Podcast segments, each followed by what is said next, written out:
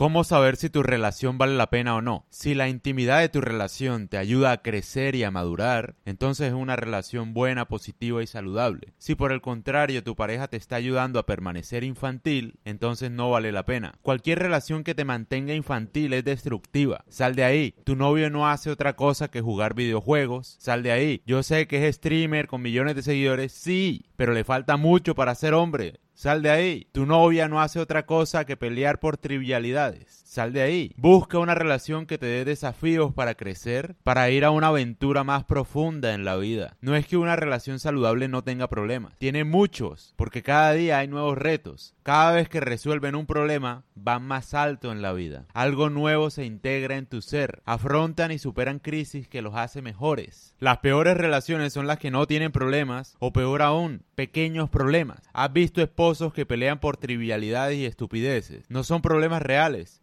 son peleas que no te ayudan a crecer. Si estás con una pareja que pelea por estupideces, permanecerás inmaduro e infantil. Pelean por el color del carro, por el restaurante que van a ir o por la película que van a ver. Una relación así te vuelve imbécil y no te prepara cuando lleguen los problemas reales.